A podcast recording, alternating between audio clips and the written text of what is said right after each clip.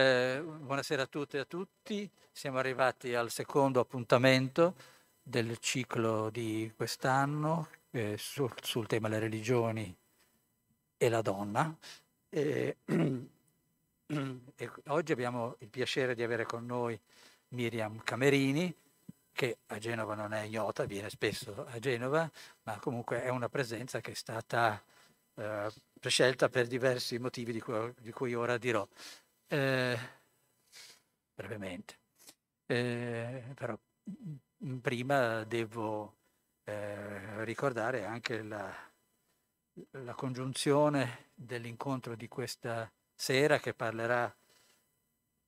della donna nella tradizione e nella cultura ebraica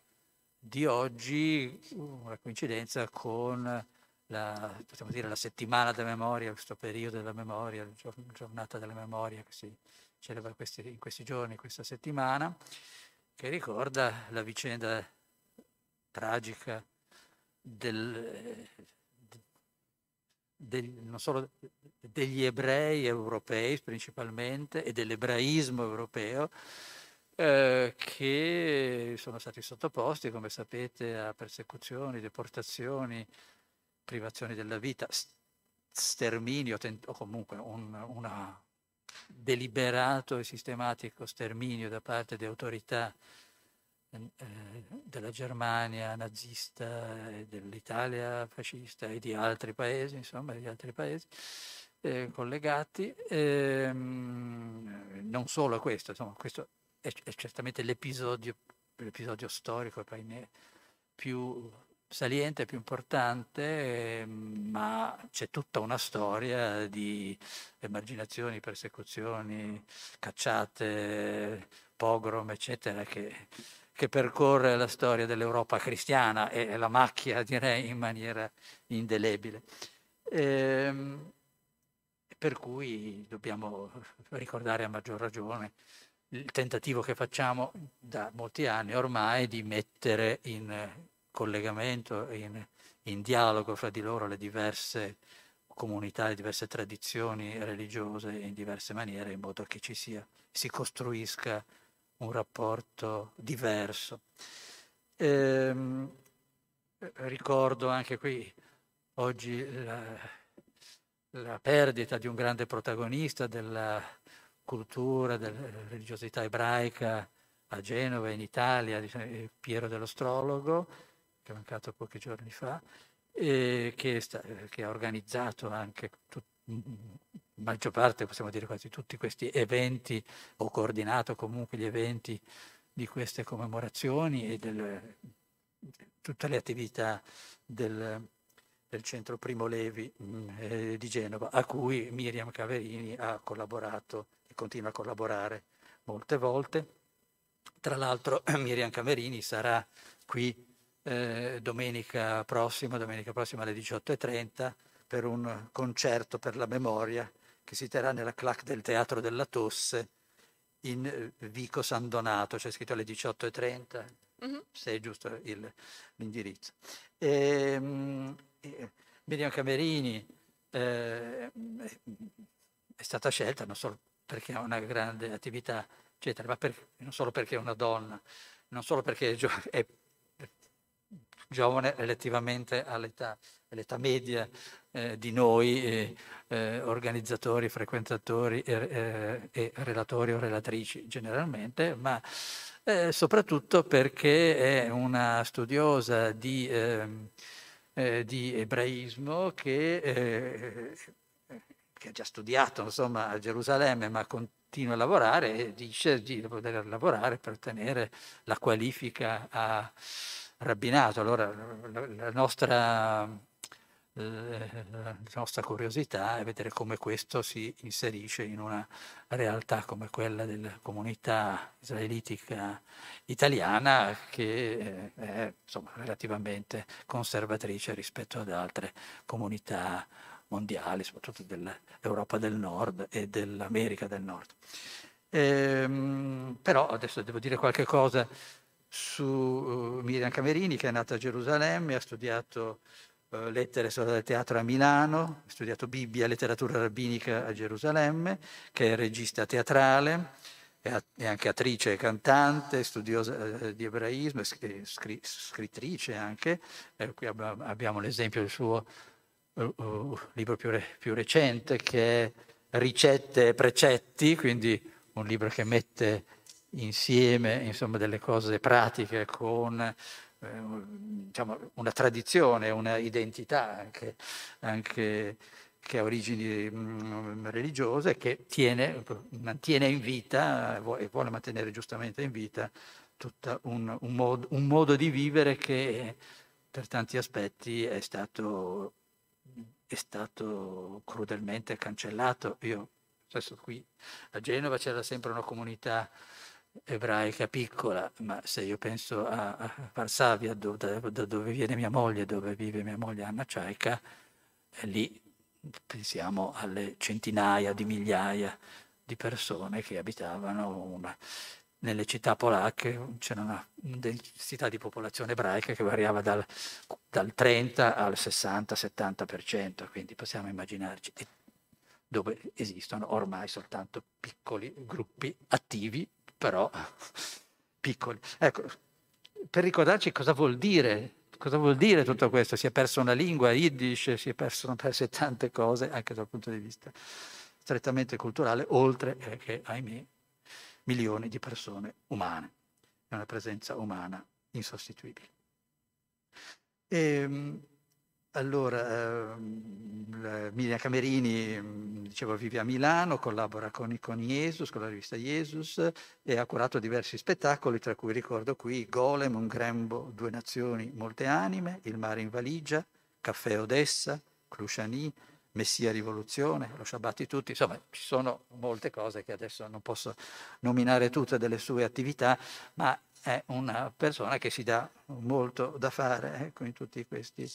cose. E lei dice alla fine, appunto, che sta studiando per diventare rabbino alla scuola Har'el di Gerusalemme, fra le prime al mondo a formare rabbini donna fra gli ebrei ortodossi, perché in altre comunità ebraiche ci sono già rabbini e donna, evidentemente tra gli ortodossi questo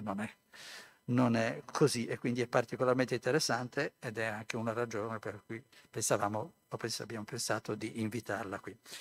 Bene, mi sembra di aver detto quelle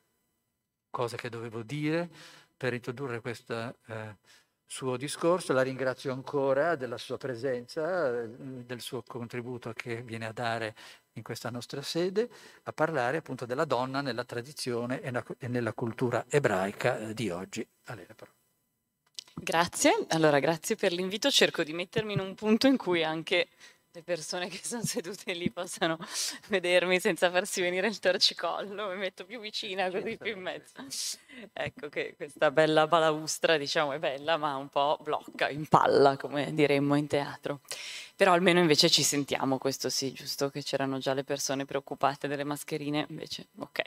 Allora, sono molto felice di essere qui, anche veramente commossa, perché è la prima volta in cui entro a Palazzo Ducale da quando è mancato Piero Dello Strologo, il 1 gennaio scorso, quindi davvero pochissimo tempo fa, e veramente, cioè, entrando nell'atrio mi sembrava di vederlo seduto lì al bar dove tante volte ci siamo incontrati. Sono veramente grata a lui e al Centro Culturale Primo Levi, che spero riuscirà, e credo riuscirà, a continuare le proprie attività. E, appunto, per tanti anni è stato diretto, oltre che fondato, da Piero Dello Strologo, e credo che il suo insegnamento veramente ci guarda dall'alto e ci insegnerà come andare avanti in questa azione che nell'Italia di oggi, degli ultimi 30 anni, è unica, cioè un centro di cultura ebraica laico, nel senso di non legato, e questo entra già molto nel vivo del discorso che faremo oggi, quindi non legato, diciamo, da un punto di vista autoritario all'Unione delle Comunità Ebraiche Italiane, in generale all'autorità religiosa, diciamo, ma con un occhio estremamente attento invece alla religione, alla spiritualità, a tutto quello che è la tradizione ebraica, anche nel suo aspetto proprio di osservanza e studio dei precetti, giusto per fare un esempio, è stato Piero Dello Strologo ad avere l'idea proprio un anno fa, poco più di un anno fa, di chiedermi di curare una serie sul Talmud. Guarda caso le comunità ebraiche no, ma il Centro Primo Levi, che è laico e di sinistra, sì. E quindi insomma, grazie a lui e grazie a questo lavoro che abbiamo fatto insieme sul canale YouTube del Centro Culturale Primo Levi ci sono 12 lezioni sul Talmud che ho fatto l'anno scorso e tantissime altre cose di molte altre persone, ovviamente i collaboratori storici del centro, David Bidussa, Wlodek Goldkorn, eccetera. Quindi è un patrimonio che qua proprio in questa stanza mi sembra doveroso ricordare, così come il fatto che proprio alla vigilia della pandemia, uno degli ultimissimi eventi che si sono potuti fare dal vivo all'inizio del febbraio del 2020, per la giornata della memoria avevamo fatto proprio qui Messia e Rivoluzione, che appunto è uno dei miei spettacoli, concerti sulla storia del Bund, il primo movimento partito socialista ebraico, quindi anche questa, diciamo, politicamente è una storia che oggi viene raccontata poco perché l'opzione sionista ha decisamente vinto e vabbè, insomma, va bene così, ecco, però c'erano anche risposte diverse alla domanda ebraica alla fine dell'Ottocento, e il Bund è stato sicuramente una delle possibili e delle valide, quindi è stato bello anche fare quello. Appunto domenica prossima, questa il 30, porteremo invece sempre a Genova, come già detto, un altro dei miei concerti che si chiama Caffè Odessa. Non è, anche in questo caso non si tratta veramente di uno spettacolo legato, questo lo voglio dire proprio anche come disclaimer, non è uno spettacolo sulla Shoah, non è uno spettacolo della memoria della Shoah, perché quello che io e gli artisti con i quali collaboro da sempre portiamo avanti con molta fermezza è il fatto che siamo qui come qui oggi per parlare di ebrei vivi, cioè dell'ebraismo di oggi, anche quello di ieri, diciamo di prima della catastrofe, ma non siamo qui a fare dei memoriali, cioè mentre rimane ovviamente imprescindibile e necessaria la didattica della Shoah e combattere il negazionismo, eccetera,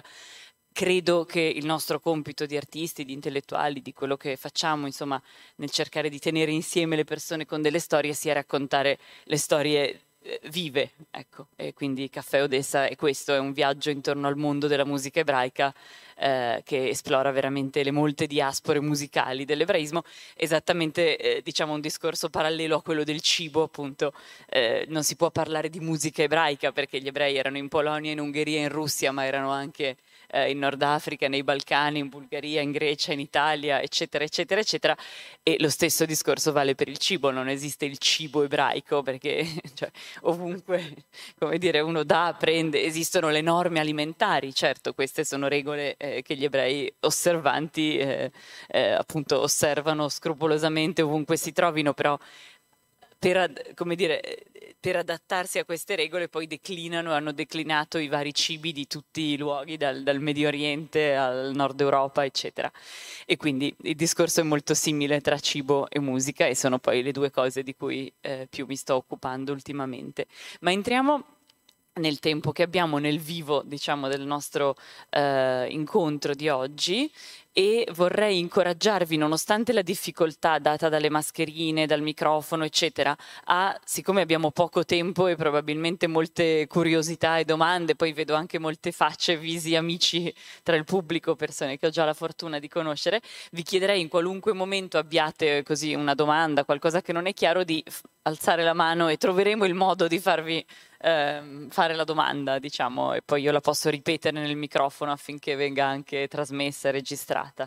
Però ecco, diciamo, non teniamo le domande tutte alla fine, che poi tipicamente quello che succede è che ci sono 10 domande interessanti ed è ora di andare a cena, quindi no, non facciamolo succedere. E io ho pensato in realtà di dividere questa mia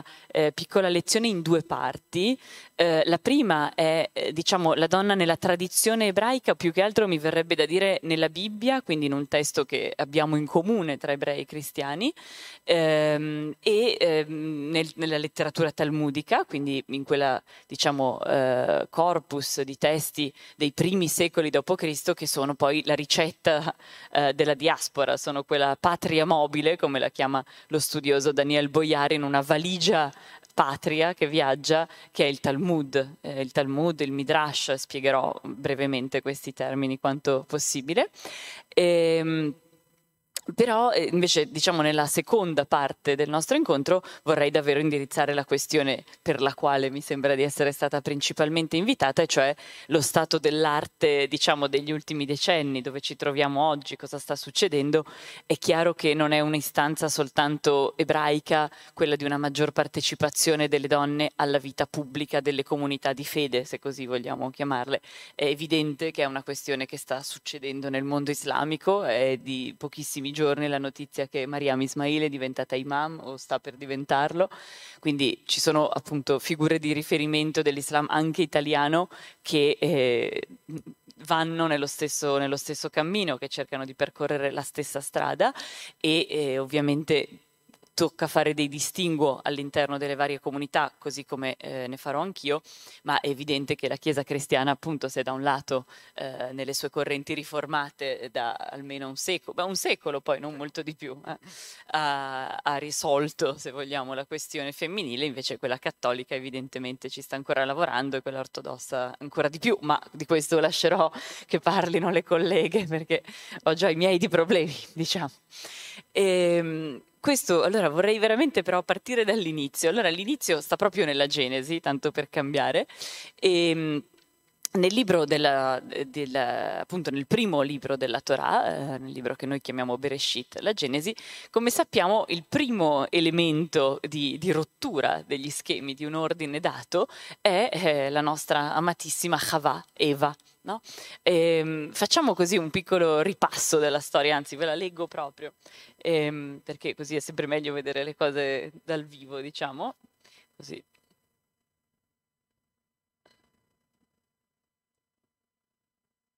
Come sappiamo, e voglio dire, su questo ci sono stati per secoli e secoli, e ancora durano, pretestuosi, come dire, pretestuosi argomenti secondo i quali, no, la donna è colei la quale ha portato il peccato nel mondo, la trasgressione, il male, la tentatrice, tutte queste cose possiamo direttamente buttarle dalla finestra iniziando, perché se noi invece andiamo a leggere veramente la storia, noi sappiamo che la divinità intanto crea, io sono sempre abbastanza rigorosa nel chiamare appunto la divinità, intanto se posso mettere una parola femminile la metto, e poi cercare di non parlare di Dio appunto al maschile, no? I verbi al maschile, le cose è difficile, anche in ebraico per esempio è un esercizio, in inglese non, c'è meno questo problema perché almeno i verbi, però questo, diciamo, è una cosa che da un certo punto di vista sembra forzata, dall'altro secondo me aiuta, nel senso che più noi pensiamo al maschile e attribuiamo alla divinità attributi maschili, pronomi personali maschili, e più manteniamo comunque questa, l'effetto subliminale, se vogliamo, che questo ci fa, no? Non ce ne rendiamo neanche conto, ma è così, è una cosa alla quale quando si inizia a fare attenzione poi non la si toglie più. E allora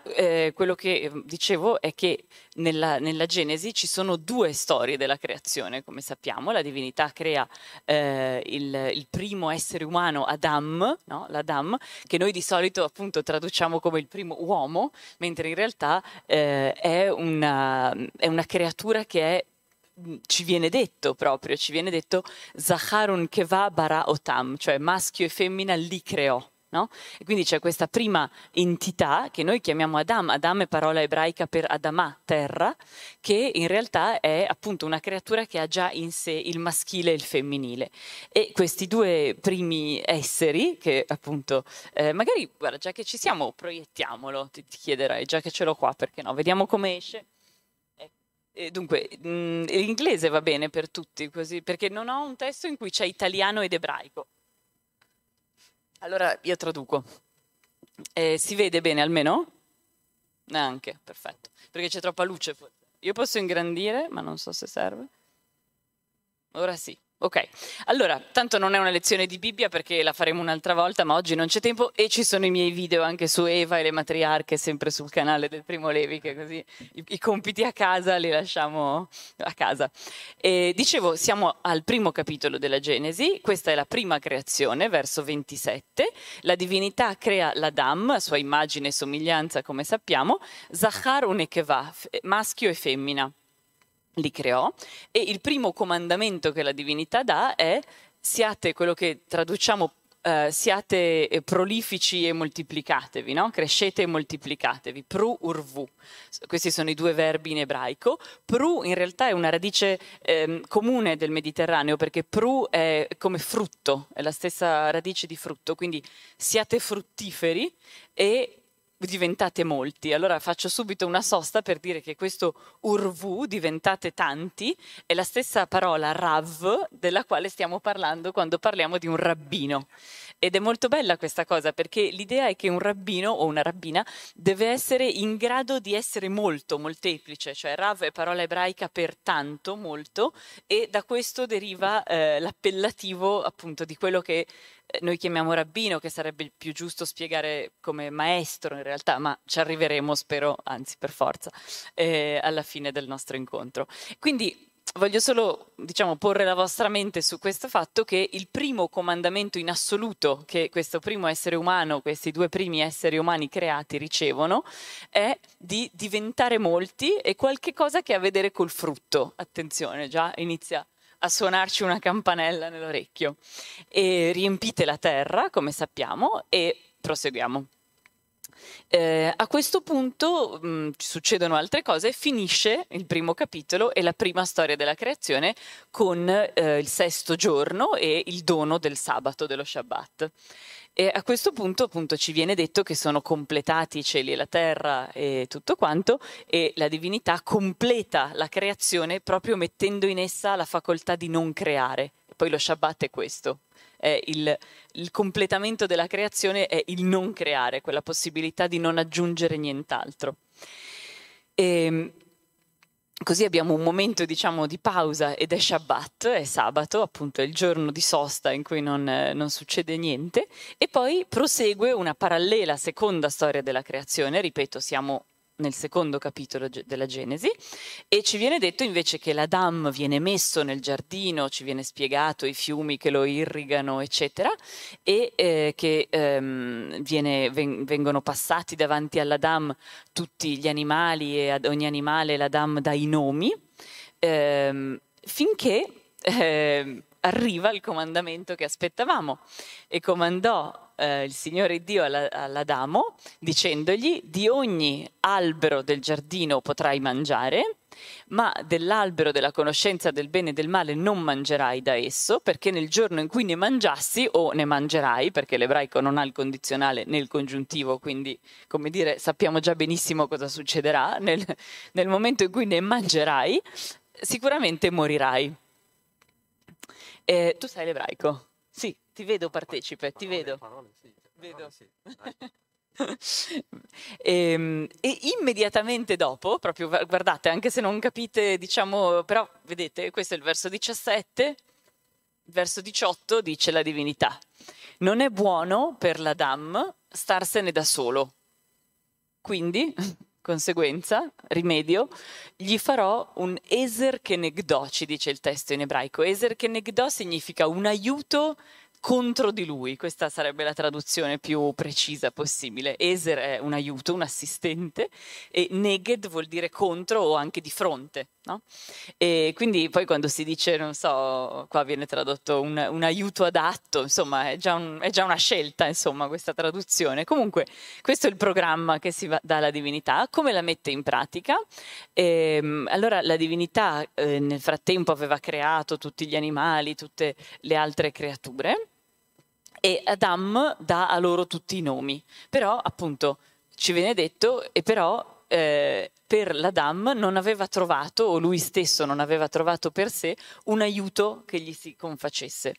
E a questo punto la divinità gli fa una sorta di anestesia, lo fa addormentare e gli prende, come sappiamo, un lato, nessuno parla di costola, e chiude la carne dopo averla estratta. E questo è come un passaggio così di fine operazione sulla quale non ci soffermiamo mai abbastanza, ma che a me ogni volta che lo leggo dà un'idea di qualche cosa di definitivo, cioè l'idea è che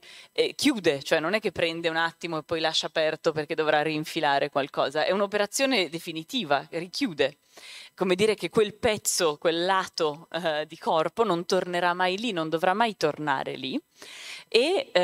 una cosa anche che è bello notare nel testo: va Iven Adonai Elohim et Tatzela, e costruì e il Signore Dio questo lato, questo lato che aveva preso dall'Adam in una donna, l'Isha, e questa è la prima volta in cui questa radice compare nel testo, e adesso vi dico cosa intendo, e la portò all'Adam. Quindi ricordiamoci che questa creatura solitaria del secondo capitolo fino adesso è stata chiamata solo Adam, Adamo, la parola Ish, Isha non è ancora stata menzionata, e il verbo che la divinità usa per creare o che la Bibbia usa per descriverci quello che la divinità fa è Vaiven, che è proprio il verbo del costruire di muratura, cioè costruire un palazzo, un binyan è un palazzo, un edificio in ebraico moderno. Quindi mentre l'Adam era stato creato in altri modi, Yatzar, Bara, erano altri verbi usati per la creazione. Nel caso della donna si parla proprio di una costruzione ingegneristica, architettonica, diciamo, edile. E quindi appunto da questa costruzione nasce questa Isha, e viene portata all'Adam, e sentite cosa dice l'Adam. L'Adam dice: ah, questa volta è carne della mia carne, viene tradotto, ma ossa delle mie ossa, carne della mia carne. A questa sarà posto il nome di Isha, appunto questa parola che è già stata detta, chi me ish le kuchazot, poiché da ish, dall'uomo, cioè io sarei, è stata presa. Ed è la prima volta in cui Adam, dopo aver dato il nome a tutte le creature, è finalmente in grado di dare il nome a se stesso, cioè fino a quel momento l'Adam non si è chiamato ish, cioè uomo, aveva questo termine generico di creatura, di essere umano, ma non era ish finché non ha visto la Isha. Ok, questo riuscite a seguirlo anche senza l'ebraico, giusto? Perfetto. Benissimo, allora ricordiamoci dove siamo. Quindi ha detto loro: crescete e moltiplicatevi, quando ancora erano, diciamo, una creatura unica con due facce, no? Ci racconta il mito. Quindi qualcosa ci fa intuire che un'idea di essere complementari, diversi, già dovessero averla, perché altrimenti perché erano due? Cioè, in natura non c'è lo spreco. No? Quindi se la divinità dice diventate molti e poi crea due esseri, evidentemente questi esseri hanno un'intuizione che in qualche modo si devono incastrare, appunto eser kenegdo, no? È un aiuto che mi stia di fronte. E questa è la seconda conferma, cioè questo fatto del nome che è complementare anch'esso, che solo nel vedere questa persona, questa donna, e nel capire come si chiama, riesce anche l'Adam finalmente a capire come si chiama lui stesso. E allora siamo a questo punto, e diciamo è stato detto loro appunto di moltiplicarsi, e la conclusione del secondo capitolo va anche in questa direzione, perché la divinità dice: per questo lascerà Ish, l'uomo maschio a questo punto, suo padre e sua madre, e si incollerà. Davak è proprio parola per incollarsi, in sua moglie e nella sua donna, più che in sua moglie, nella sua donna, e saranno una carne sola, e diventeranno una carne sola. Quindi a questo punto, diciamo, tutti questi vari indizi che sono stati esposti nei primi due capitoli in questa creazione così veramente erotico, fantasiosa, non so, insomma ci trovo proprio la gioia della creazione in tutta questa storia, e anche il fatto che sia doppia, che un capitolo ripeta, ovviamente differenziandolo l'altro, è già di per sé un commento, cioè i primi due capitoli della Genesi si commentano stando eser kenegdo, stando uno di fronte all'altro, e qui stiamo a questo punto e ci viene detto: ed erano tutti e due nudi, l'Adam, qua torna a essere chiamato l'Adam, e la sua donna, e non si vergognavano. È il modo in cui di solito si traduce questo loit boshashu, in realtà io penso che l'idea sia che sì, non si davano pensiero di questa cosa, lo sapevano, secondo me lo sapevano, si rendevano conto che erano diversi, anzi proprio lì dove si sarebbero poi potuti incastrare, però la cosa non li disturbava, ecco, io la metterei più così. E a questo punto all'inizio del terzo capitolo entra il terzo, no? Quindi abbiamo creato i primi due e sembra davvero un quadro felice, c'è questa divinità che aleggia sopra e parla, e questi due primi che sono lì e stanno capendo in che modo interagire ed essere appunto complementari l'uno all'altro, e arriva il terzo, e vedete che arriva al capitolo 3, quindi non è casuale. E allora questo terzo, come sappiamo benissimo, è il serpente, di cui, attenzione, questo lo potete vedere guardando proprio anche le parole così, Arumim è nudi e Arum è furbo, cioè la stessa parola. Strano, perché di solito è il contrario, no? Nudo sembra una cosa, uno molto naïve, al contrario di furbo, ingenuo, esatto. Invece in ebraico è la stessa, è un'omofonia, non è la stessa parola veramente, però è un'omofonia. Quindi il serpente era il più furbo di ogni animale del campo, e a questo punto la divinità lo manda proprio dalla Isha, da questa donna. Attenzione che la parola Eva, Chava, in tutto questo non l'abbiamo ancora detta, tenetelo conto. Quindi questo Nachash, Adam, non si sa dov'è in questo momento, no, davvero, non è chiarissimo dove sia, e però invece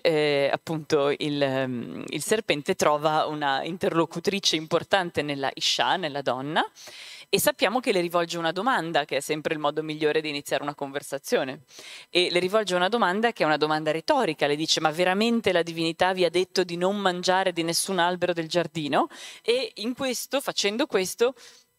il serpente qui, che è un serpente, sappiamo, non un serpente che striscia ancora, è questa creatura in realtà con dei piedi, diciamo, adatta proprio all'insinuarsi, insinua il dubbio che questi due primi non abbiano capito che cosa la divinità ha detto loro, perché hanno ricevuto in realtà un ordine preciso, appunto ne parlo anche qua, ma di colpo gli viene il dubbio di non aver capito bene. Perché immediatamente la donna viene sedotta in questo gioco a chi è più severo, più rigoroso. Anche questo è l'origine del fanatismo, se vogliamo, cioè il fanatismo nasce quel giorno nella conversazione tra il serpente e la donna, in cui loro hanno ricevuto una regola. Il serpente le dice: ma sei sicura di averla capita giusta? E lei dice: no, aspetta, forse era più rigorosa di così, no? Cioè tutti i nostri ultraortodossi, tutti i fanatici di tutte le religioni nascono in quel momento lì, perché lei dice: ah no, sì, in effetti è vero, ci ha detto di non toccarlo nemmeno l'albero. Allora questa paura del toccare, che davvero è qualcosa che ci portiamo appresso poi per sempre, almeno nelle religioni occidentali, ma insomma in quelle che conosco, questa paura del toccare, questa paura del contatto nasce lì, cioè nel dubbio che il serpente insinua alla donna che non abbia capito quello che la divinità ha concesso e quello che la divinità ha proibito.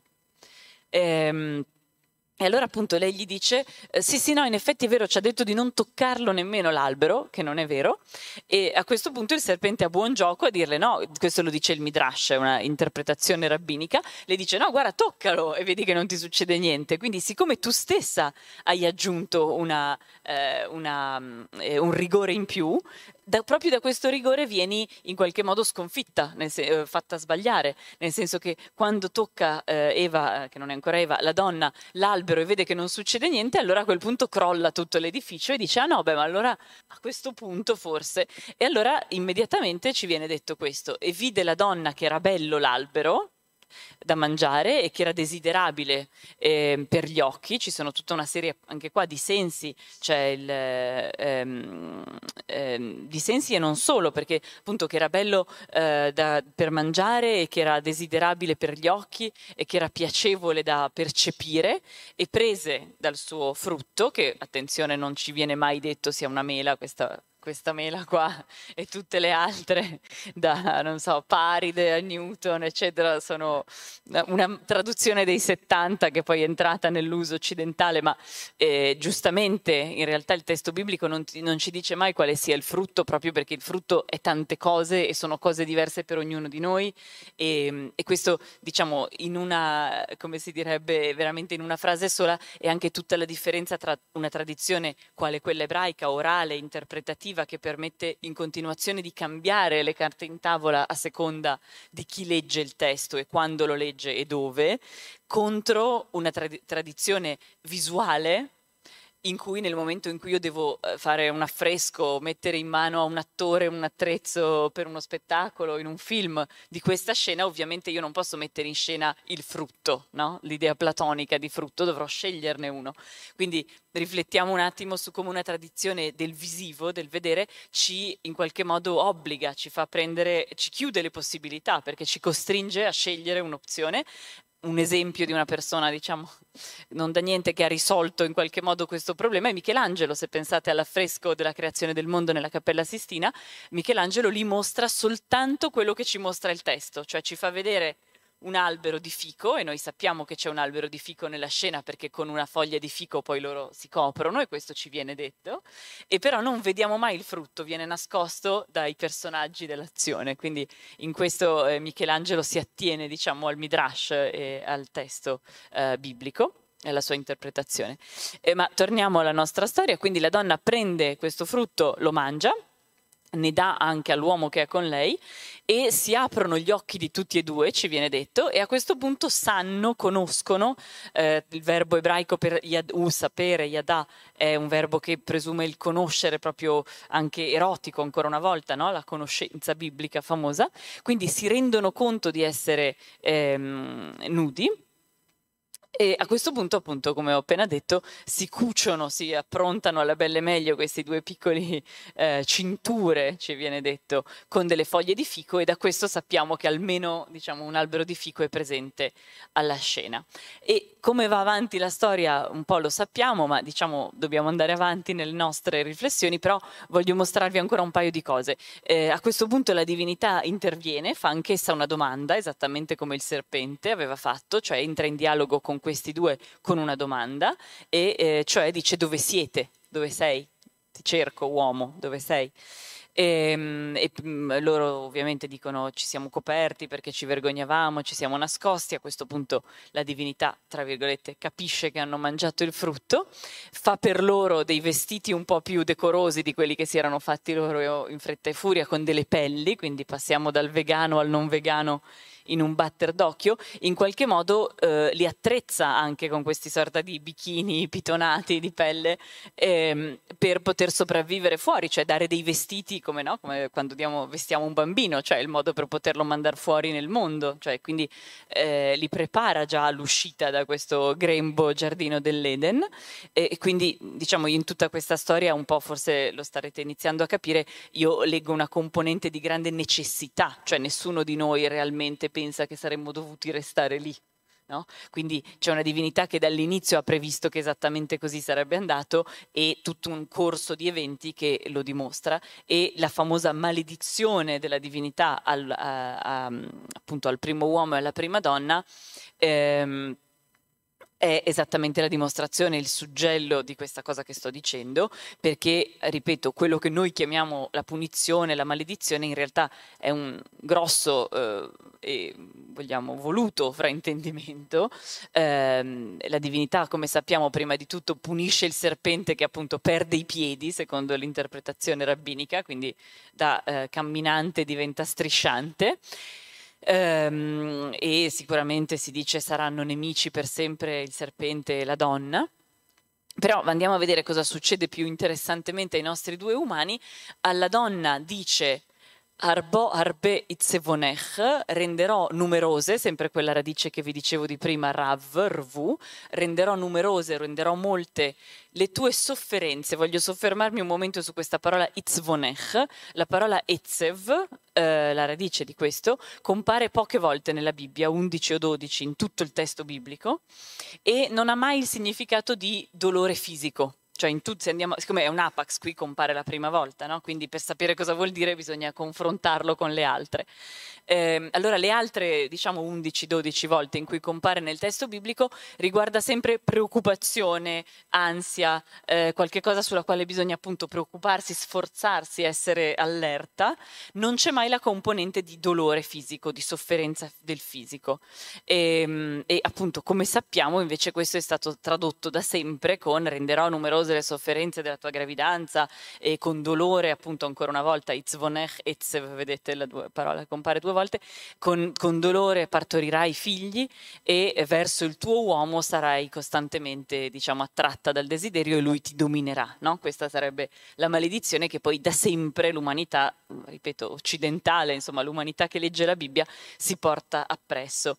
È evidente che io sto facendo un discorso da un punto di vista di un credente, cioè di una persona che immagina che da come abbiamo letto la Bibbia così abbiamo vissuto. Uno ovviamente può dire l'esatto opposto, può dire così come l'umanità viveva, e con una evidente semplicemente differenza anche fisica e di forze tra donne e uomini, così è stato scritto. Però in realtà, cambiando l'ordine degli addendi, davvero non cambia il risultato, nel senso che in ogni modo c'è una cultura che questo testo l'ha letto, quindi che l'abbia solo letto o che l'abbia anche scritto, in realtà no, cioè ci cambia relativamente. Capite quello che sto dicendo? Ha senso, sì. E, per cui, ecco, questo diciamo è la frase, e vedete, diciamo, con questo proprio si suggella questa piccola lettera tra parentesi graffe che c'è, si indica che nel testo biblico, come è sul rotolo, questa è la fine. Tra l'altro siamo nel bel mezzo della storia, perché la divinità non ha ancora parlato con Adam, con l'uomo, no? Si è occupata del serpente e della donna, ma le cose che deve dire ad Adam sono qua, sono più sotto. Però questo ci mostra che per qualche ragione, diciamo, di redazione, di scrittura, in realtà lì c'è uno stop nel testo, come è scritto nella pergamena, e anche questo è interessante. E quindi, diciamo, la donna viene lasciata con questo bel pacchettino di profezia, e io penso che una lettura più corretta, anche veramente alla luce del confronto dei vari contesti in cui questo verbo compare, sia questa ragione che poi si vede anche in quello che viene promesso, appunto, più che maledetto, promesso, profetato all'uomo. Hanno perso la loro innocenza, la loro infanzia, il loro essere creature così che vivono un po' a caso. Cioè, quello che succederà per entrambi è che niente sarà più facile, no? Come nella nostra vita, cioè niente succederà più per caso, e quindi sicuramente avere dei figli, farli, partorirli, crescerli, diventerà da quel momento in avanti uno sforzo, evidentemente, ma non c'è questa misura, diciamo, di comando della sofferenza sul corpo, che poi invece veramente credo ancora oggi faccia i suoi danni, e sicuramente li ha fatti nel passato anche recente. Quindi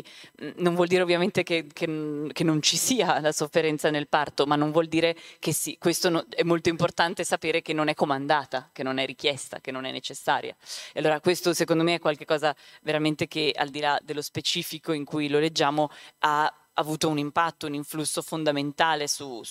tutta la nostra cultura e civiltà. Quindi tenerne conto, essere in grado di leggerlo così, è già importante. Giusto per dimostrare quello che sto dicendo, voglio, come controprova, e così concludiamo questa parte di lettura, anche all'uomo, all'Adam, viene comandato, comandato, ripeto, non è un comando, gli viene detto, gli viene comunicato che da quel momento in avanti la terra è maledetta. Quindi, appunto, non sono loro a essere maledetti, né l'uomo né la donna. È maledetto il serpente, questo sì ci viene detto, ed è maledetta la terra a causa sua. E quindi vedete che torna questa parola itzavon, stessa parola di sofferenza, di ansia, di fatica, di sforzo. Quindi con sforzo mangerai da essa, dalla terra, tutti i giorni della tua vita. Quindi la donna dovrà sforzarsi per far uscire i figli dal grembo, e l'uomo dovrà sforzarsi per far uscire il pane dalla terra. C'è un parallelo che è anche poetico, se vogliamo, no? In questa, ripeto, perdita di questa spontaneità, e dal fatto che d'ora innanzi, se vorranno le cose, se le dovranno procurare a fatica, con arte, ma da questo nasce anche il saper fare le cose, quindi tutto l'artigianato. Dovrete imparare dei mestieri per poter vivere. E allora, ripeto, in qualche modo è anche un lieto fine, secondo me. Lasciamo i nostri due uscire verso la loro vita adulta, se vogliamo. E che cosa voglio dire con questa storia e con questa lettura così precisa, diciamo, nei dettagli delle parole? Che io credo che da qui, ripeto, a prescindere da chi l'abbia scritto e da chi l'abbia letto, si trovino molti degli elementi di, appunto, volendo accusatori verso la donna, ma in realtà ci sono anche degli elementi assai positivi. Cioè, la donna qui, e non siamo nemmeno arrivati a spiegare perché si chiama Chava, succederà subito dopo, il nome di Eva, Chava, le deriva dal fatto che è la radice di vita in ebraico, quindi sarà la madre di ogni vivente, quindi di qui a poco verrà chiamata Chava come madre del vivere. Quindi anche in questo, in fondo, c'è qualcosa di positivo, cioè è lì per attuare esattamente quel precetto che è il primo che è stato dato: diventate molti, staccatevi dalla casa dei genitori per unirvi l'uno all'altro e poi, riseparandovi, creare nuova vita, no? E quindi c'è un moto continuo, diciamo, di staccarsi e riattaccarsi, che genera. E in questi nostri due che diventano adulti si vede esattamente questo, cioè il fatto che d'ora innanzi saranno loro a dover, come dire, generare nuove vite. Tutto questo non sarebbe potuto succedere, cioè da quei due semplici, se non fosse arrivato tra loro questo che io chiamo il lievito, cioè lo yetzer, quello che appunto la tradizione chiama il serpente. In realtà, secondo la lettura rabbinica, è l'istinto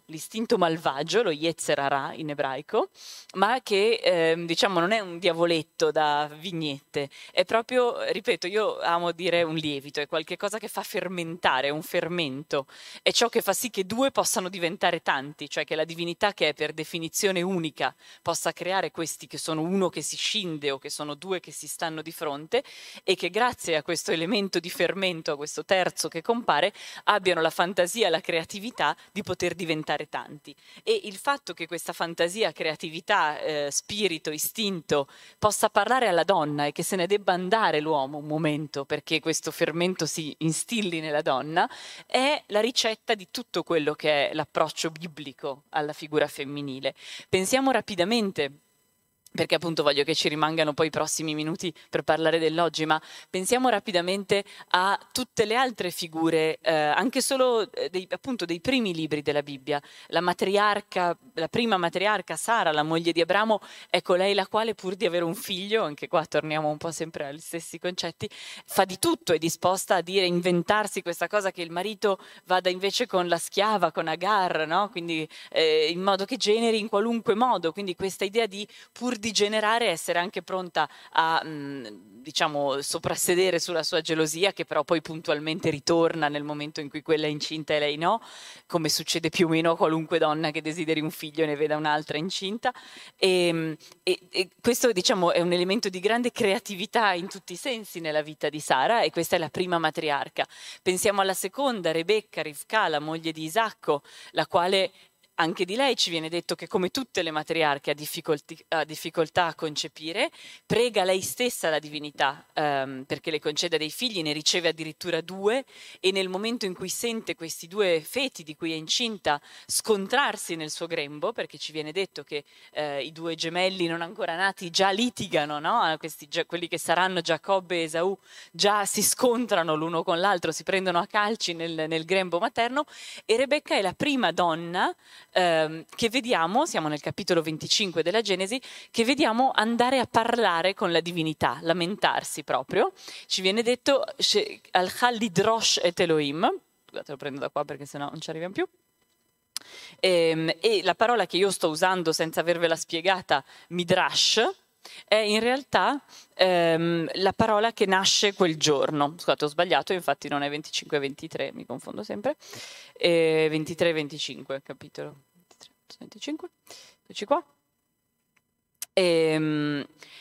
La nostra matriarca Rebecca, dicevo, è la prima che vediamo andare proprio a parlare con la divinità, a chiedere alla divinità conto di quello che sente, cioè di perché sente che nel suo grembo si scontrano questi due. E questa parola midrash, che viene spesso usata come storiella, racconto rabbinico, interpretazione, in realtà deriva la sua radice proprio da questo elemento di esigere, cioè l'idrosh significa esigere una risposta, cioè io esigo che la divinità mi dia una risposta, mi parli, e la prima a farla nel testo biblico, guardate caso, è una donna, appunto Rebecca, e la divinità le risponde, le dice così: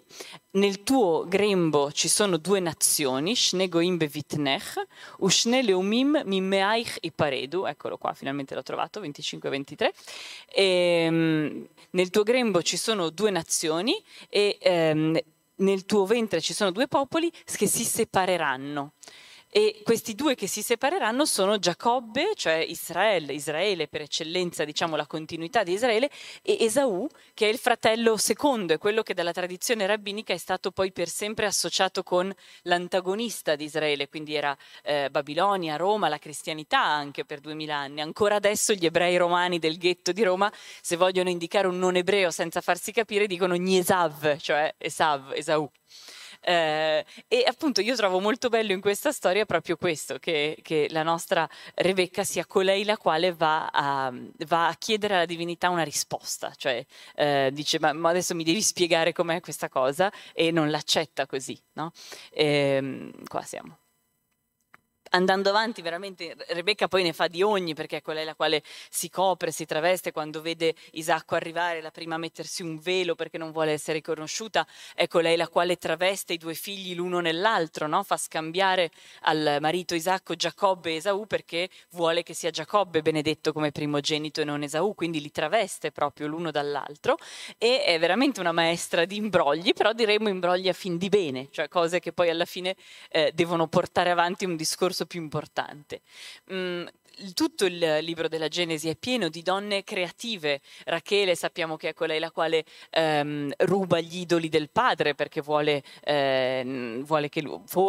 redimerlo dal politeismo, dall'idolatria, forse vuole semplicemente vendicarsi, prendere dei beni in cambio di tutti gli anni di servitù che ha rubato a suo marito Giacobbe. È sicuramente una donna che usa ancora una volta il proprio corpo e proprio il femminile del proprio corpo per fare degli inganni, perché quando il padre Labano la viene a cercare nella sua tenda gli idoli, lei gli dice li ha nascosti sotto di sé dove è seduta e gli dice: perdonami padre se non mi alzo, non posso alzarmi davanti a te perché ho ciò che sogliono avere le donne. Quindi utilizza proprio questa scusa mestruale per non essere trovata con gli idoli proprio esattamente lì dove li ha messi. E ripeto, vorrei stare tutta la sera a parlare di questo, ma non lo farò, quindi diciamo vi lascio soltanto con l'immagine. Ci troviamo in questi giorni nelle letture invece dal libro dell'Esodo, dal secondo libro della Bibbia, che è un intero gioco, quello è un intero parto se vogliamo, tutta l'uscita dall'Egitto che si conclude appunto con l'apertura delle acque, quindi cosa è più simbolico di questo? È iniziato con questo fiume Nilo che diventa sangue e si apre con il Mar Rosso, che poi a noi che lo chiamiamo Mar Rosso fa ancora più impressione, ma insomma non si chiama così in ebraico, si chiama Mar dei Giunchi, che si spalanca per far uscire il popolo che finalmente nasce, cioè è entrato in Egitto come un insieme di persone, delle tribù, non è ancora un popolo, e proprio in Egitto appunto questo grembo, che è poi così difficile da lasciare, diventa popolo ed esce. Ma esce come? Esce grazie all'inizio del libro dell'Esodo. Se voi andate a leggere proprio i primissimi capitoli, è come se ci stesse dando ancora una volta in un messaggio un po' nascosto, in piccolissimo, quello che poi sarà l'intera storia, perché ci viene raccontato proprio di queste levatrici ebree o levatrici degli ebrei, che sono coloro le quali vengono chiamate ad assistere le ebree durante il parto, alle quali il faraone comanda, per contenere la crescita demografica degli ebrei che stanno diventando troppi, di uccidere, strangolare i neonati maschi, non neonati, proprio mentre nascono, e loro non lo fanno. E quindi queste due donne umilissime, due levatrici, sono coloro le quali all'inizio del libro dell'Esodo tengono in scacco il re più potente della storia di quel momento. E allora già da questo è come se ci venisse dato poi tutto quello che succederà. Allora, come dire, questo è qualche cosa che, ripeto, si potrebbe fare molto più a lungo, però spero di avervi dato così un assaggio di quello che è la forza del femminile nel testo biblico. Soprattutto noi ci siamo concentrati sui primi due libri, ma ci sono il libro di Esther, di Ruth, Yael, Dvorah, è piena Giuditta, che non è canonica da noi ma c'è lo stesso, insomma è piena la Bibbia ebraica e non solo, e ripeto anche il commento, il Talmud, nel quale non possiamo andare, ma c'è una storia bellissima nel Talmud babilonese che parla proprio delle donne in Egitto che, a fronte dei mariti frustrati, depressi, che hanno paura appunto della persecuzione e quindi si separano dalle mogli perché dicono: è inutile mettere al mondo nuove vite se poi siamo costrette a gettarle nel Nilo o farli morire appena nati. E quindi la reazione degli uomini, la reazione maschile, adesso io qua non voglio fare un discorso femminista tipo gli uomini, cioè non credo che questa sia la soluzione, diciamo, ma la reazione maschile è quella di fermarsi, separarsi, no? E ci viene detto dal Midrash, dal racconto rabbinico, che tutti i mariti in massa divorziano le mogli per non mettere al mondo nuovi innocenti destinati a morte. E invece c'è questo racconto, ripeto, nel Talmud babilonese, nel trattato di Sotà, pagina 11, visto che poi vai a studiare, in cui invece le donne si acchittano, fanno l'esatto opposto, cioè il contrario di quello che uno fa in un momento di depressione, si mettono tutte belle, proprio ci viene raccontato che si ungono, si profumano, si fanno i capelli, si vestono bene, la divinità le aiuta in questo sforzo perché ci viene detto che quando vanno ad attingere l'acqua nelle brocche, Dio ha preparato già per loro dei piccoli pesci che entrano nelle brocche, ora non credo di dovervi spiegare cosa ciò significhi, comunque ci sono questi piccoli pesci che entrano nell'acqua delle brocche e poi le donne vanno a casa, riseparano questi due elementi dell'acqua e del pesce, li tolgono l'uno dall'altro per un momento, preparano l'acqua, la scaldano e poi così con questo cibo pronto, l'acqua pronta, tutte belle, vanno nei campi in cui i mariti stanno lavorando con la scusa più vecchia del mondo, appunto per non stare più insieme con loro i mariti dicono dobbiamo lavorare talmente tanto, dormo in ufficio cara, non torno a casa. E,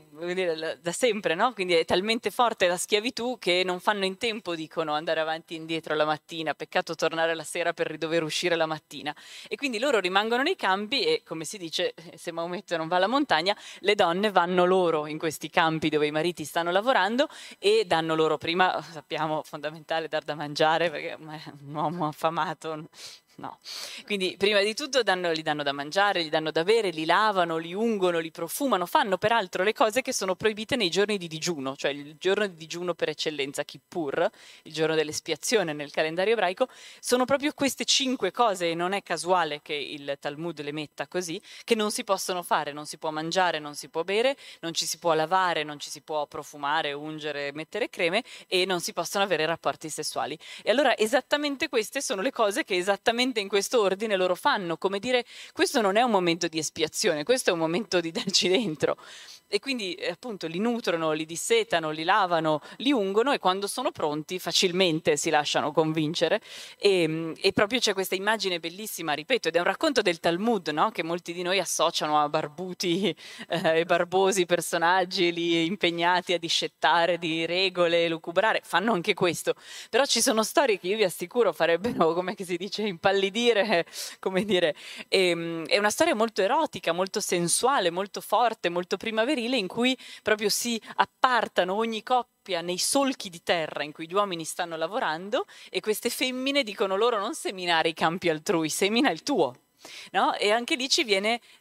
raccontato come la divinità ricompensa questo sforzo di vita, queste donne concepiscono facilmente, quando sono incinta se ne vanno, tornano in città e poi ci viene detto quando è il loro momento di partorire partoriscono facilmente proprio per non essere nemmeno sentite gridare sotto alberi di melo, che ovviamente è un'immagine che collega un altro libro biblico, cioè il Cantico dei Cantici, e appunto questo è il premio che la divinità, cioè quel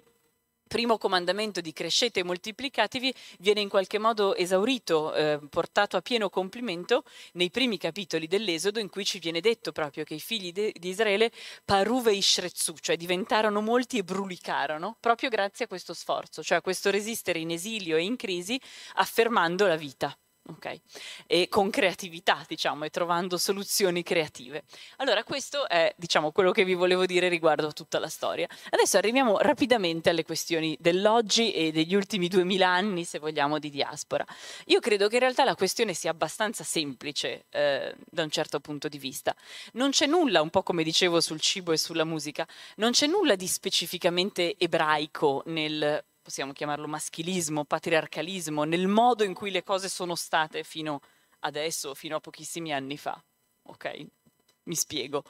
Le società, le comunità ebraiche da sempre vivono non in un vuoto, ma dentro a un contesto, a dei tessuti sociali che ovviamente sono molto diversi, ma possiamo parlare veramente dalla Babilonia del primo esilio, del V secolo a.C., al periodo in cui i testi rabbinici che vi citavo sono scritti, stiamo tra gli ultimissimi secoli prima di Cristo e la chiusura del Talmud, diciamo, è del 500 d.C., quindi stiamo parlando comunque di un certo numero di secoli, diciamo, della storia antica, e poi arriviamo fino al Medioevo e fino alla storia moderna, eccetera, dove le comunità ebraiche sono ovunque nel mondo in stretto legame e relazione con, che sia la Polonia del 600, la Spagna del Maimonide nel 300, l'Italia dell'Ottocento, in ogni norma, in ogni abitudine, in ogni usanza, noi vediamo riflesso quello che era lo stato dell'arte dei rapporti tra il maschile e il femminile nelle società in cui gli ebrei e le ebree vivevano. E allora il fatto che non ci siano, così entriamo proprio al cuore, diciamo, della questione che più mi riguarda e che è la grazia alla quale ho il piacere di essere qua, il fatto che non ci sia stata leadership, chiamiamola per ora con un termine un po' vago, ebraica femminile, non ci stupisce, perché non c'era leadership religiosa nemmeno di altre religioni femminile. Allora fermiamoci un secondo su questa parola rabbino, di cui per ora vi ho detto soltanto, diciamo, l'aspetto più divertente, etimologico, spiritualmente elevato. Rabbino, rabbi, come sa chiunque abbia letto un Vangelo, è il maestro, no? Così i discepoli di Gesù chiamano Gesù, giusto? Rabbi è il maestro, Rav, Rabbi, Rabbi vuol dire mio maestro. Allora il rabbino non è il prete degli ebrei, diciamo, come a volte semplificando si spiega, è una figura che principalmente ha la funzione di guida, di consulenza, di insegnamento, di rispondere a delle domande, a dei quesiti che siano pratici o spirituali, che poi le cose molto spesso vanno insieme. È sicuramente vero che, avendo l'ebraismo un numero di precetti molto grosso, che di solito si convenzionalmente numera in 613, che poi non è vero che si applicano tutti, molti sono legati alla terra di Israele dei tempi e quindi per esempio non sono applicabili oggi, eccetera, ma insomma comunque c'è un buon numero di precetti ai quali un ebreo osservante si attiene, sul mangiare, sul sabato, sulla vita matrimoniale, sul commercio, su tantissime cose, sulla preghiera, eccetera. Allora il rabbino fondamentalmente,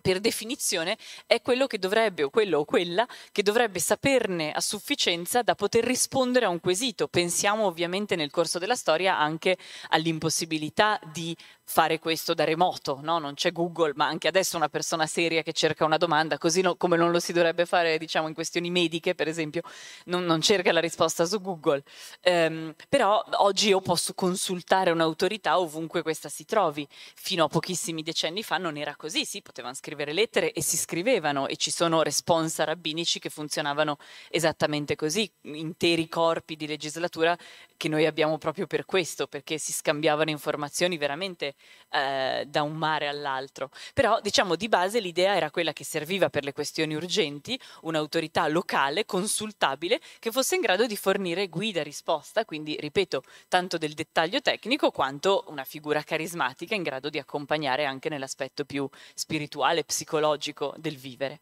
E allora questo è un rabbino. Il rabbino quindi era un uomo, perché era un uomo il dottore, era un uomo il professore, era un uomo l'avvocato, era un uomo il sindaco, e quindi, diciamo, non c'è in realtà nel testo né biblico, che non si occupa minimamente della questione del rabbino, né rabbinico, quindi la Mishnah, il Talmud, i testi che vi sto citando dei primi secoli d.C., non c'è un esplicito divieto a che una donna sia rabbino, semplicemente perché la questione non si poneva minimamente, cioè nessuno è venuto neanche in mente di dover dire no, non si può fare, semplicemente perché non succedeva. Ci sono alcuni passaggi, non molti ma significativi e spesso citati e studiati, che si occupano dello studio della Torah, inteso in senso ampio, dello studio delle fonti ebraiche per le donne, e le opinioni sono molto contrastanti e non sono normative, sono storie, cioè sono più che altro quadri, flash, che ci spiegano un po' lo stato dell'arte, cioè ci fanno capire che evidentemente in realtà era una questione contrastata e in quanto tale esistente, quindi non era che le donne non studiassero, altrimenti non ci sarebbero questi passaggi che dicono, uno dice è bene insegnare a tua figlia Torah, un altro dice chi insegna alla propria figlia Torah è come se le insegnasse vanità, perché tanto non è in grado di capirla, quindi la corrompe, diciamo, cioè quello che studia immediatamente lo trasforma in negativo. Però le opinioni sono diverse, e le figure di donne nel Talmud, io vi ho fatto, ripeto, una carrellata proprio per forza molto veloce di figure bibliche, e queste sono donne forti, creatrici, che sovvertono i mondi a loro piacimento, non con la forza, non con la violenza, non uccidendo, non distruggendo, ma sempre trasformando, cioè questa forza capace di trasformare del femminile. Direi che, guardando un attimo le storie in cui siamo proprio volati, forse la cosa comune, no? Questa idea di non dire ma fare, che ovviamente porta anche ad agire con la bugia, con il sotterfugio di nascosto, ma è anche un modo per non andare troppo allo scontro, cioè intanto fare. Tamar che seduce il suocero, no? Perché vuole avere dei figli, finge di essere una prostituta. Chiaro che non è una bella azione, però viene in realtà ricompensata, si dice che da lei nascerà il Messia, quindi, come dire, c'è sicuramente un elemento di premio in tutti questi trucchi, se vogliamo. Invece nel Talmud le donne che studiano la Torah sono poche e sono sempre un po' dipinte come dei personaggi straordinari. Anche questo credo che non sia solo dell'ebraismo, mi viene sempre in mente un passaggio di Piccole donne, libro molto caro della mia infanzia, che è proprio più cristiano di Piccole donne non c'è, proprio è il protestantesimo americano at its best, e Louise Alcott. E però mi ricordo questo passaggio in cui Joe discute con un giovane intellettuale molto avvenirista che a New York, che le dice, io penso che, lui le dice, bontà sua, siamo all'inizio del Novecento, come sappiamo, io penso che anche le donne debbano avere il diritto di voto perché voi donne avete un'anima superiore. E lei gli risponde, io penso che anche noi donne dobbiamo avere diritto di voto perché siamo degli esseri umani. E diciamo, e questa cosa purtroppo, ripeto, non è che l'ha inventata né l'autrice di Piccole donne né i rabbini, ma si trova molto spesso questa cosa, cioè gli uomini, anche il più pirla, scusate, può studiare Torah, mentre invece una donna per poter studiare Torah nel Talmud deve essere, ci sono questi 2 o 3 esempi, c'è una che si chiama Yalta, c'è una che si chiama Bruria, su Bruria trovate anche in italiano alcune cose in rete, ma sono pochissime storie, cioè il Talmud sono 37 volumi di roba, ci saranno 2 pagine dedicate a questi personaggi, 3 o 4 pagine belle, però poche. E Bruria è questa, è la moglie di un grande studioso, di un grande rabbino, di Rabbi Meir, è la figlia di un importante anche martire, di uno dei uccisi dai Romani durante la conquista della Palestina. Quindi è, diciamo, ichus si dice in Yiddish, cioè una ben radicata, cioè ben connessa, e ha questa lingua vivace, cioè è una che dà delle rispostacce, cioè c'è sempre questa idea che se è intelligente, se è colta, se è in grado di capire, sicuramente è anche maschile, no? Ma pensiamo a Manzoni quando dice la maschia Jaele nel marzo 1821, no? Manzoni vuole parlare di Jael, personaggio del libro dei giudici nella Bibbia, che è quella che inchioda Sisera per la tempia con un picchetto della tenda, e è maschia, cioè siccome una donna che uccide un generale è maschia, no? Come Lady Macbeth, no? Che deve rinunciare, per dice mi si svuoti il grembo, cioè deve rinunciare al suo femminile per poter diventare omicida. Allora nessuno si augura di diventare omicida né agli uomini né alle donne, ma invece il fatto che anche per studiare e insegnare Torah debbano essere maschilizzate è una cosa, ripeto, interessante e non solo ebraica.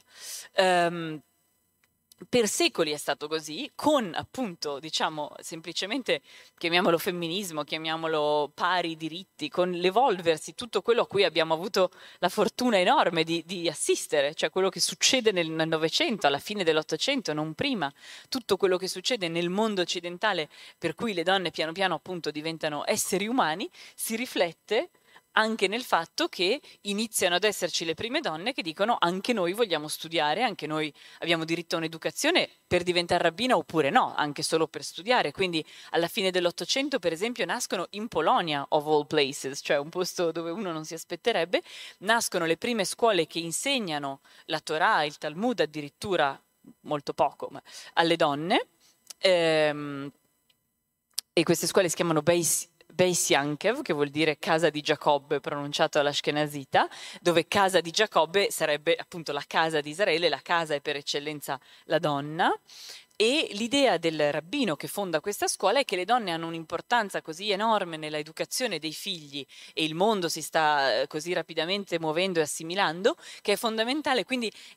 diciamo è una sorta di rimedio, no? Ma gli estremi estremi rimedi, cioè siccome è molto importante preservare l'anima, l'identità, l'istruzione ebraica dei nostri figli, attaccati dai bundisti di qua, dai socialisti di là e dalle idee del progresso e dell'illuminismo e di tutto quello che sta succedendo, concediamo anche alle donne di studiare perché possano anch'esse essere parte di questa battaglia, diciamo, no? Ci servono più alleati che nemici in questo momento. E allora però in quel momento, e ripeto siamo alla fine dell'Ottocento in Est Europa, succede una cosa straordinaria che non era successa per i 2000 anni precedenti, cioè finalmente anche alle donne ebree viene insegnato a leggere e a scrivere in ebraico, a leggere i testi biblici, ripeto, biblici, le preghiere e anche un po' di testi rabbinici che ancora oggi sono off limits in molta parte della società ultraortodossa, quindi non vi deve far sorridere il fatto che alla fine dell'Ottocento sia veramente non scontato per niente. E fino a quel momento, per secoli, i libri per le donne erano pochi libri con un po' di preghiere facilitate, salmi, molti salmi leggevano, come credo anche nelle chiese cristiane peraltro, e c'era questo libro che è uno dei libri più stampati nel mondo yiddish, si chiama Zena Rena, che è una citazione dal Cantico dei Cantici, significa usciamo e guardiamo, dove l'oggetto è Salomone, e questo era una Bibbia per le donne, che aveva delle parti, non c'era tutto, era completamente tradotta in Yiddish, perché lo Yiddish, che invece è la lingua, i caratteri sono gli stessi, lo Yiddish anche è scritto in caratteri ebraici, però è una lingua germanica medievale, è la lingua proprio di tutto l'ebraismo del centro ed est Europa. Questa lingua la imparavano perché era la lingua che parlavano nel quotidiano, solitamente anche l'unica, a meno poi di comunità in cui c'erano anche rapporti con l'esterno, e allora sapevano il polacco, il russo, eccetera. Ma lo Yiddish era la lingua di casa, e questa la sapevano, e quindi in essa leggevano anche la Bibbia. C'erano le figure, ho appena parlato della tradizione dove farsi immagini è proibito, pur che le donne potessero capire qualcosa si faceva loro immagini, che ovviamente è un processo simile a quello invece, come dire, della Chiesa Cattolica, se vogliamo, nel voler dare una propria interpretazione, no? Come dicevo all'inizio, cioè se io ti obbligo a immaginare, veramente a immaginare con gli occhi le cose in un modo, vuol dire che sto interpretando per te, non ti sto lasciando fare midrash, non ti sto facendo fare come Rebecca che va da Dio a dire scusa com'era, me la rispieghi, invece sto dicendo io come deve essere. Quindi questa cosa di assoggettare le donne all'immagine invece che alla lettura è molto forte ed è stata. Spesso si parla del primo caso, la prima donna rabbino, no? Si cita questo esempio di Regina Jonas, è anche adatto alla giornata di cui parlavi. Regina Jonas è una donna che nella Germania, proprio dei primi 2 decenni del Novecento, riesce ad essere ammessa con appunto anche lì straordinarie doti, cioè perché si fa un'eccezione per lei, è come quando uno dice faccio ricorso al TAR, cioè dimostra di essere talmente brillante da poter studiare con gli uomini, e quindi viene ammessa a un seminario rabbinico ortodosso e diventa rabbino. È appunto la prima in assoluto, almeno in Occidente, donna rabbino proclamata negli anni '20, se non sbaglio, non ricordo la data, muore nella Shoah. Okay. Allora questo è un esempio che però non è un esempio di nulla, cioè è un'eccezione totale. È uscito lo scorso anno un libro bellissimo, per questo dicevo in Occidente, di una donna in Kurdistan, cioè in quello che oggi chiamiamo Kurdistan, Osnat, che è nel 1400 diventa anche lei figlia e moglie di 2 importantissimi rabbini studiosi, e quando questi 2 uomini sono in giro a fare quello che sempre si deve fare per mantenere una yeshiva, cioè fundraising, cioè sono in giro a raccogliere soldi per la loro accademia, lei mantiene in piedi la baracca, insegna, risponde a degli allievi proprio che la chiamano mia maestra. E questa Osnat Barani è, ripeto, un libro molto bello per ragazzi, illustrato, che è uscito lo scorso anno. Posso dare riferimenti più precisi, e diciamo questi sono esempi sporadici. Poi succede la seconda guerra mondiale, nel secondo dopoguerra è sempre più chiara la divisione su questo aspetto tra le correnti dell'ebraismo. Alla metà dell'Ottocento l'ebraismo si era diviso soprattutto in Germania, e da lì rapidamente in Francia, in Inghilterra e in Nord America, Stati Uniti, Canada, ma poi anche in Sud America, in correnti che sono la riforma, l'ebraismo riformato, e diciamo qualche cosa che si pone a metà tra l'ebraismo riformato e l'ebraismo che da allora in poi si proclamerà ortodosso, ma che fino a quel momento era evidentemente l'unico ebraismo, quindi non aveva nessun bisogno di definirsi ortodosso, che è l'ebraismo conservative, che oggi esiste principalmente negli Stati Uniti. E allora, anche in Francia. Diciamo in queste 2 correnti non ortodosse, cioè presso gli ebrei riformati e i conservative, e tutto l'enorme mondo che ci sta in mezzo, perché ogni divisione poi ne ha in sé 1000 altre, iniziano ad essere preparate prima, formate e proclamate donne rabbino. La prima donna rabbino del mondo riformato è del 1972, quindi comunque stiamo parlando di una cosa veramente recente, e a seguire gli altri movimenti non ortodossi iniziano via via a... perché il problema poi non è tanto di proclamare una donna rabbino, il problema è formarla, cioè come dirle, concedere accesso agli studi, pensare un programma che abbia senso, quindi via via le varie, tutto all'oggi. Quindi quello che, diciamo, prosegue così per i successivi decenni, finalmente inizia a intaccare, a bussare anche alla porta dell'ebraismo ortodosso, e qui devo fare veramente una piccola spiegazione. Noi diciamo ortodosso perché è un termine di comodo, lo usiamo come una convenzione, in realtà la doxa non c'entra niente, cioè qui nessuno chiede in che cosa credi, ok? Cioè l'idea dell'opinione, della doxa è assolutamente irrilevante. Dovremmo parlare di ortoprassi, non so, è un termine che purtroppo è entrato nell'uso comune e questo ci teniamo per mancanza di meglio, ma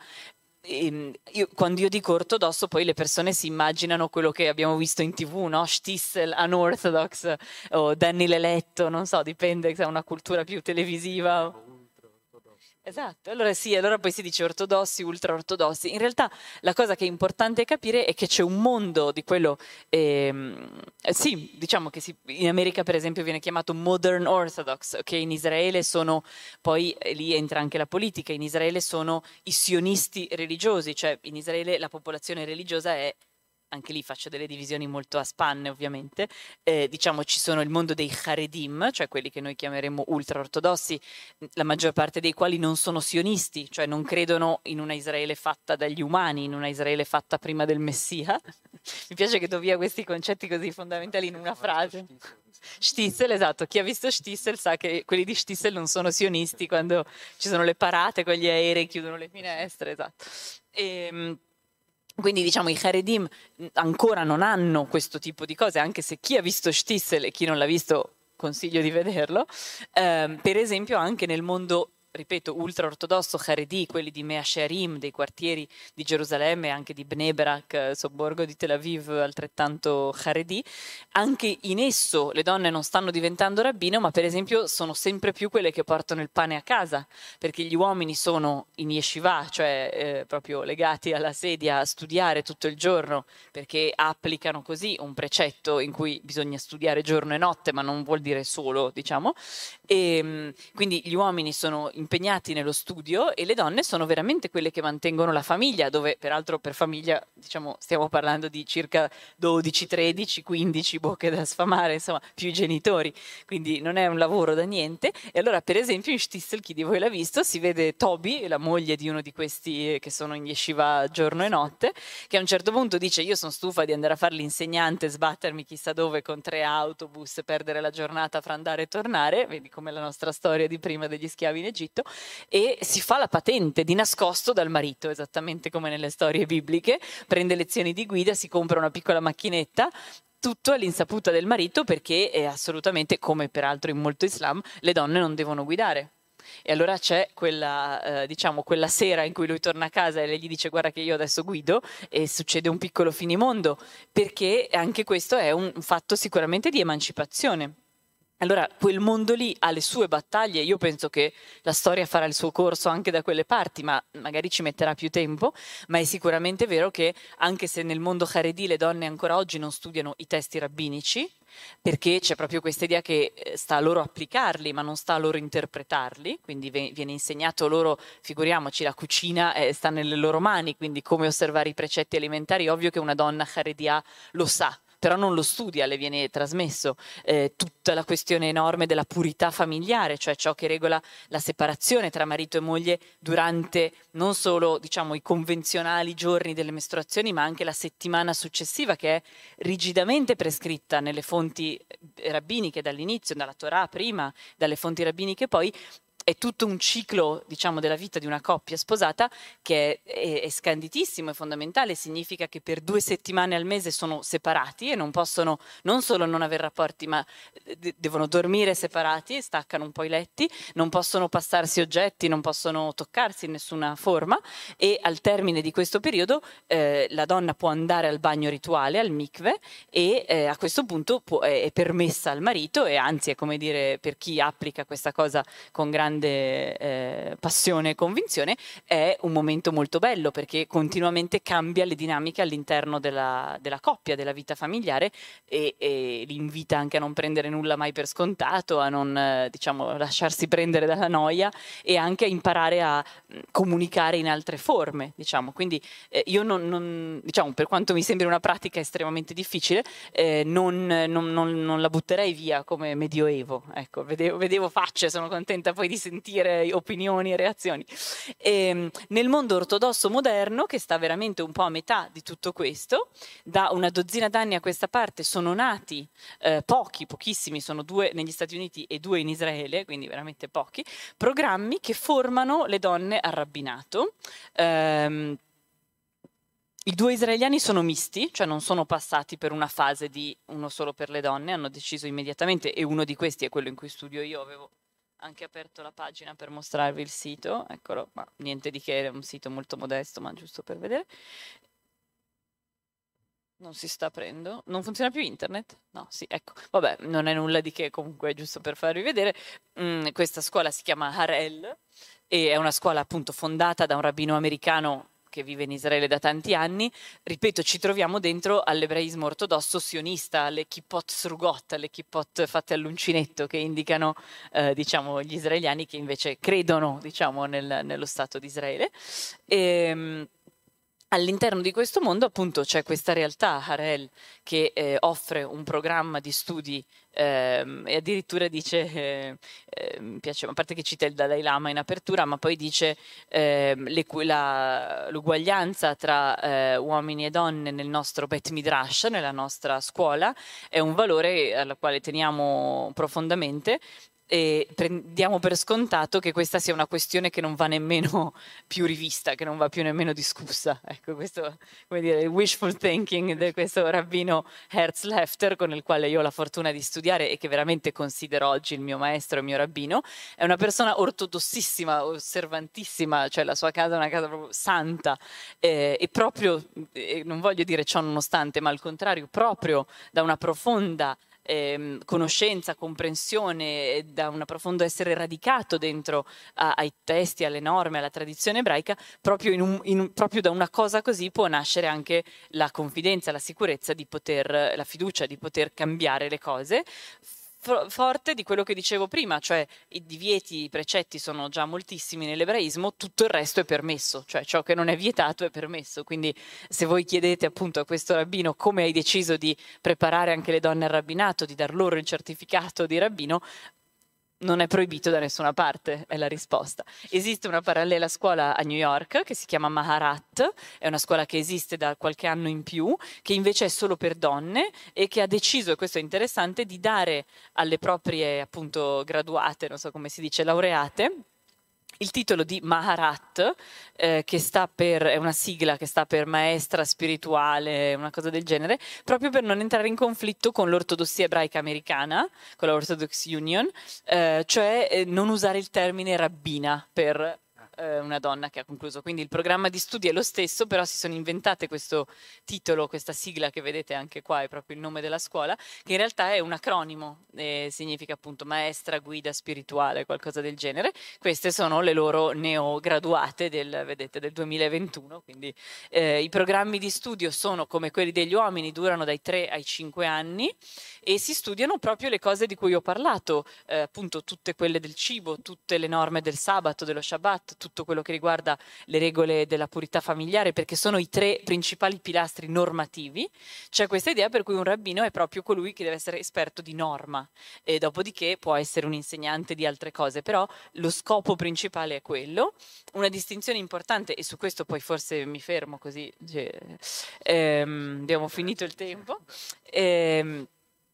è l'aspetto della liturgia, cioè non c'è nella funzione del rabbino, per questo dicevo all'inizio, l'obbligo di essere colui il quale conduce la funzione, cioè in una comunità più è osservante, ortodossa, istruita, esperta, più ogni persona può condurre la funzione religiosa, leggere dal rotolo della Torah, eccetera.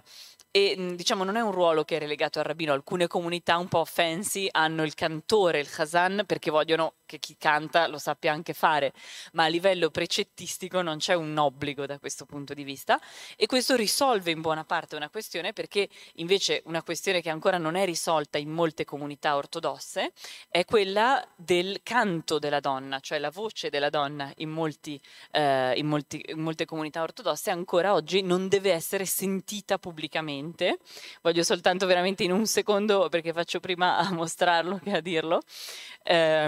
c'è una scena che a me piace tanto di una serie televisiva israeliana prima di Stissel Srugim,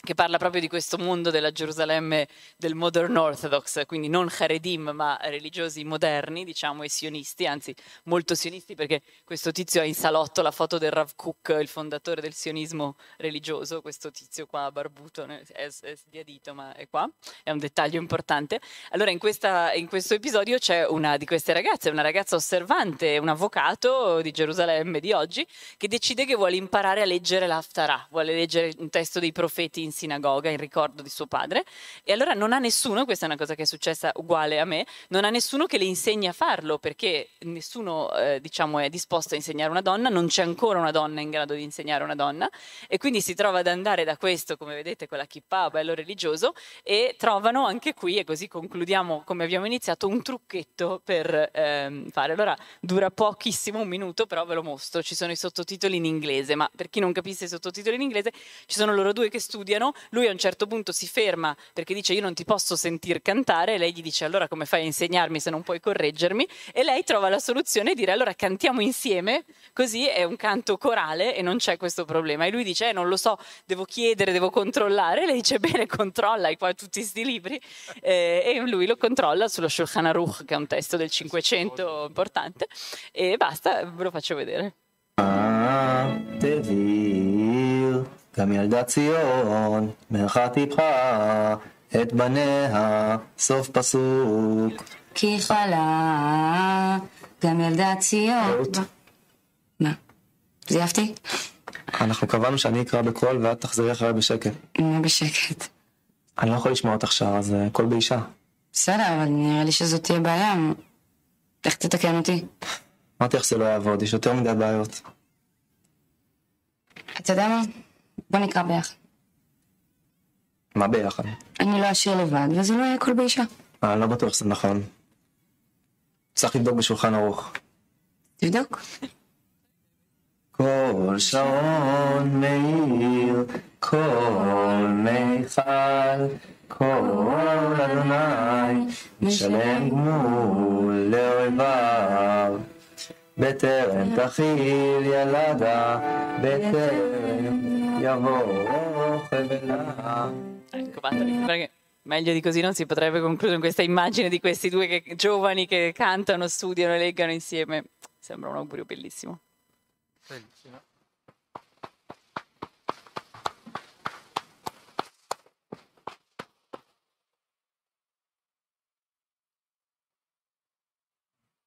No.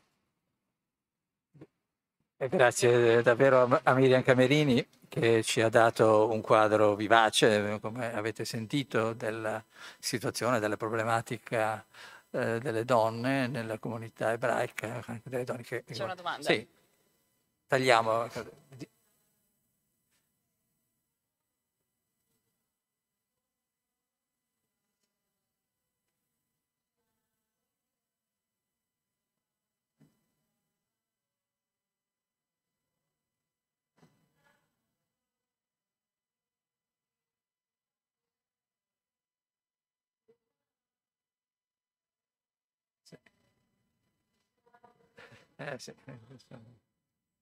Sì. Sì, l'ebraismo, diciamo, ortodosso è matrilineare, cioè si riconoscono anche oggi nelle comunità, per esempio l'UCEI, l'Unione delle Comunità Ebraiche Italiane, va secondo questa regola perché è un'organizzazione ortodossa. È considerato ebreo o ebrea chi nasce da madre ebrea o si converte, queste sono le due possibilità. Altre correnti dell'ebraismo riconoscono invece anche ebrei di padre, diciamo, quindi è una delle tante cose su cui diverse correnti hanno diverse approcci. Io non amo mai sbandierare questa cosa come un segno di quanto sia femminista e matriarcale l'ebraismo, perché in realtà è semplicemente frutto del solito mater semper certum, cioè il problema è il contrario, semmai è un non fidarsi moltissimo, diciamo, che la donna sappia necessariamente chi è il padre, quindi ecco, non è necessariamente un omaggio, però decisamente no. Abbiamo tempo ancora per una domanda, se c'è un pensiero. Eccola.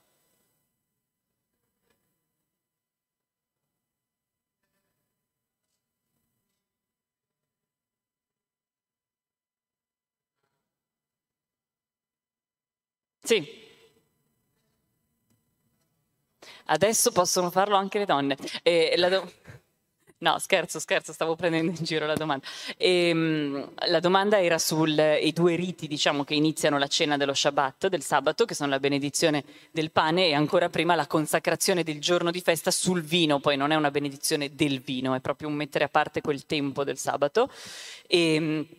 Sicuramente nelle case tradizionali veniva, ma viene ancora fatto dal, appunto, capofamiglia, cioè l'uomo di casa. Ripeto, credo come in qualunque società patriarcale arcaica,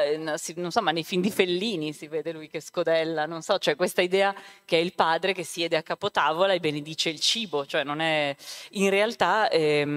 l'obbligo di consacrare il giorno di festa del sabato ricade tanto sugli uomini quanto sulle donne e per questo molte case ebraiche oggi, anche ortodosse moderne, i due, diciamo, marito e moglie, padre e madre, si scambiano questo onore da una settimana all'altra. Molto spesso quello che succede è anche che se l'uomo è andato in sinagoga e la donna no, che spesso succede, perché invece le donne c'è tutta una serie di precetti dai quali sono esentate, che sono i precetti legati al tempo, e la preghiera è uno di questi. Questo poi nella prossima sessione affronteremo questa questione, ma molte dei precetti, delle mitzvot, delle quali le donne sono escluse, sono quelle legate al tempo, perché proprio da decisione rabbinica da questo sono esenti, cioè le donne sono considerate non padrone del proprio tempo, completamente, continuamente a disposizione di altri, come uno schiavo, cioè diciamo, lo status giuridico al tempo dei primi secoli d.C. è quello di uno schiavo, quindi una persona che non risponde unicamente del proprio tempo, e quindi non sono tenute alla preghiera. Allora quello che succede è che se una donna non è andata in sinagoga e l'uomo sì, in realtà l'uomo ha già adempiuto al suo precetto di consacrare il sabato dicendo i versetti che sono gli stessi, ascoltando le preghiere, rispondendo amen, ma insomma pregando, e quindi in quel momento in realtà è la donna che è più obbligata a recitare la preghiera perché ancora non l'ha fatto.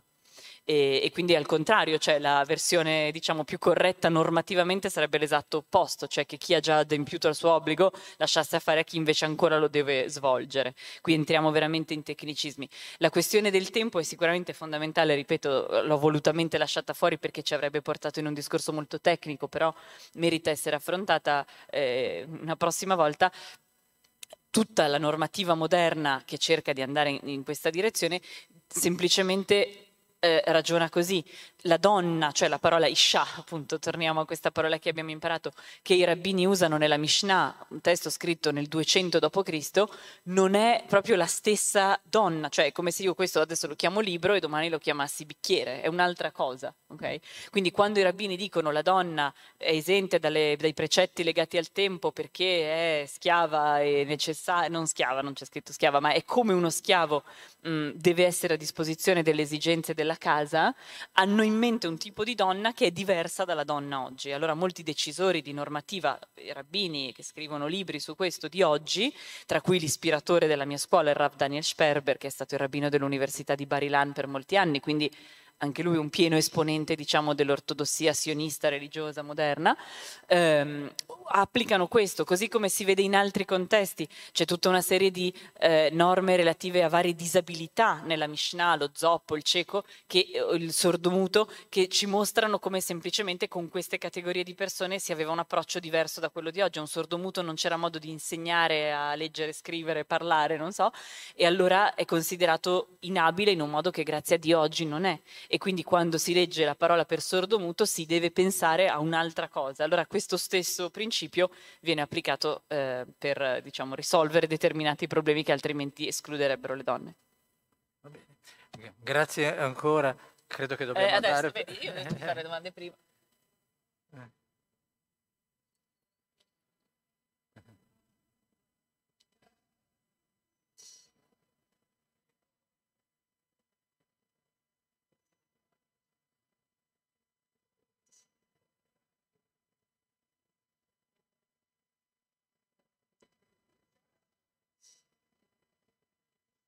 Beh, negli Stati Uniti ci sono tutte rappresentate le correnti dell'ebraismo, quindi ci sono gli ebrei chassidici, per esempio, che sono, se vogliamo, un sottogruppo ma molto importante di quello che ho chiamato ultraortodossi, cioè la comunità Haredi ha al suo interno anche il mondo del chassidismo, quello di unorthodox, sempre per fare esempi, o di Un'estranea fra noi, per parlare di vecchi film, o di Danny l'Eletto. Allora, di questi sono gli ebrei in assoluto più rigorosi, se vogliamo, e c'è l'intero spettro negli Stati Uniti che sono grandi. Altra domanda?